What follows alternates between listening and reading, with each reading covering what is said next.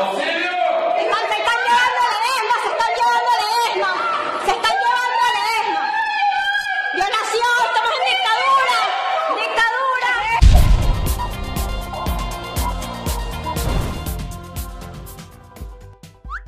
Venezuela. Governo detém líderes opositores após invadir suas casas. Dois dias após oficializar a ditadura em seu país, Nicolás Maluco está promovendo uma verdadeira caça às bruxas contra os seus críticos. Dessa vez, ele mandou prender dois de seus principais opositores, Leopoldo Lopes e Antônio Ledesma, que, aliás, já cumpriam prisão domiciliar por supostamente instigarem a violência nos protestos.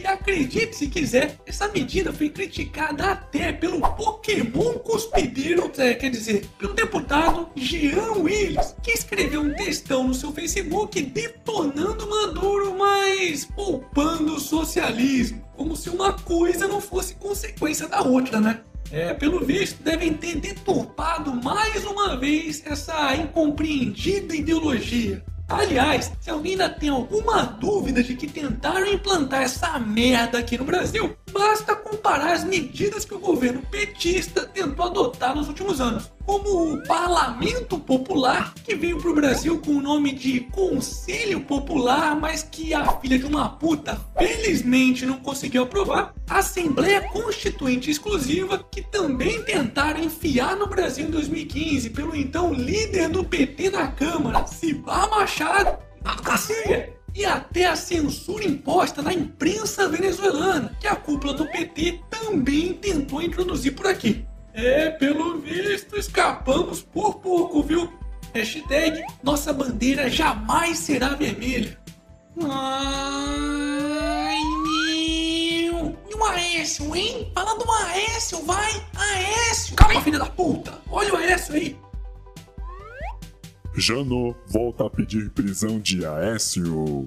É, se bobear, o Aécio Neves vai acabar indo pra cadeia antes do Lula. Mas isso, claro, se o seu coleguinha João Plenário, é, quer dizer, Gilmar Mendes deixar, né? Porque olha, esse aí é amigão mesmo, viu? Hashtag Amigo é coisa pra se guardar no lado esquerdo do peito. Momento. Jabá. E aí, já comprou o seu tarinho? Então faça que nem o Eduardo Garbim, que me mandou uma foto do tarinho passeando dessa vez em Miami, no estado da Flórida, nos Estados Unidos. Oh, que legal! Leva aí o caralho! O quê? Ainda não comprou o seu? Então corre lá na lojinha. Eu vou deixar o link aqui na descrição do vídeo.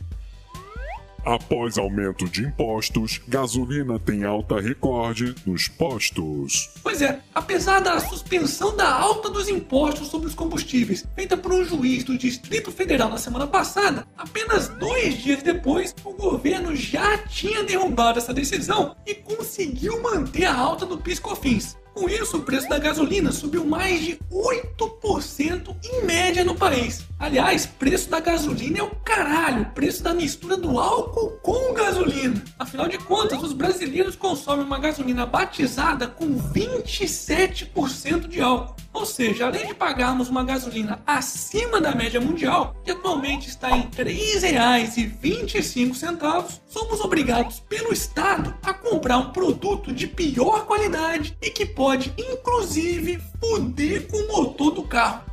Tá de sacanagem, né? Mas se você acha que a capacidade do Estado em atrapalhar a sua vida se limita apenas a isso, tá enganado. O UERJ suspende ano letivo de 2017 por tempo indeterminado devido à crise. Oh, que legal! E viva o ensino público gratuito! A Universidade Estadual do Rio de Janeiro, uma das mais importantes do país, anunciou a suspensão do início do ano letivo por tempo indeterminado. E o motivo é que simplesmente não tem mais dinheiro para pagar os salários dos funcionários, as bolsas dos alunos e até mesmo manter o hospital universitário, que só não parou ainda por um milagre. E por falar em hospitais, a Prefeitura do Rio deve fechar 11 unidades de saúde do SUS. Pois é, sempre que o Estado é o responsável por administrar alguma coisa, o resultado é esse: prejuízo aos cofres públicos, incompetência, serviços mal feitos e, claro, corrupção. E ainda tem gente que quer mais Estado. Hashtag, quanto maior o Estado, menor o cidadão. Momento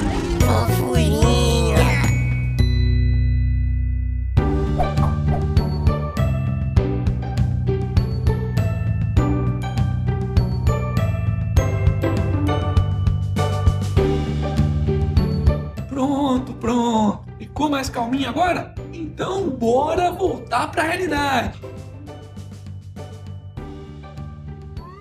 Sem receita, Meirelles admite que estuda mudar a meta fiscal de 2017. Você é burro, seu burro. A ver esse otário querer falar de economia de novo. Foda-se essa meta fiscal, isso não muda em nada na minha vida, seu burro. Calma, filha da puta, porque isso afeta e muito a sua vida. Já que o governo não está conseguindo roubar, quer dizer, arrecadar impostos o suficiente dos otários dos brasileiros. E com isso, provavelmente terá que aumentar o rombo nas contas públicas em pelo menos 30 bilhões de reais. E para fazer isso, só existem duas opções: aumentar ainda mais os impostos ou cortar os já precários serviços prestados à população, como saúde, educação e segurança. Em ambos os casos, adivinha quem é que vamos se fuder?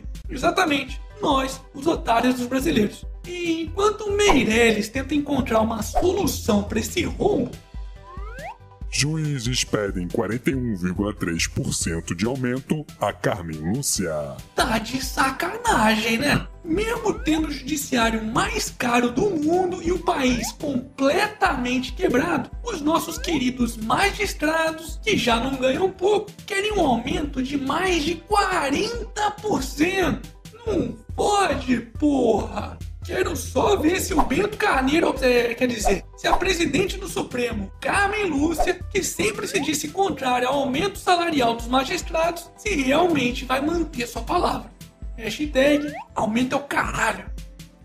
E pra finalizarmos essa edição, Atriz de filmes adultos é a voz por trás do gemidão do Zap. é,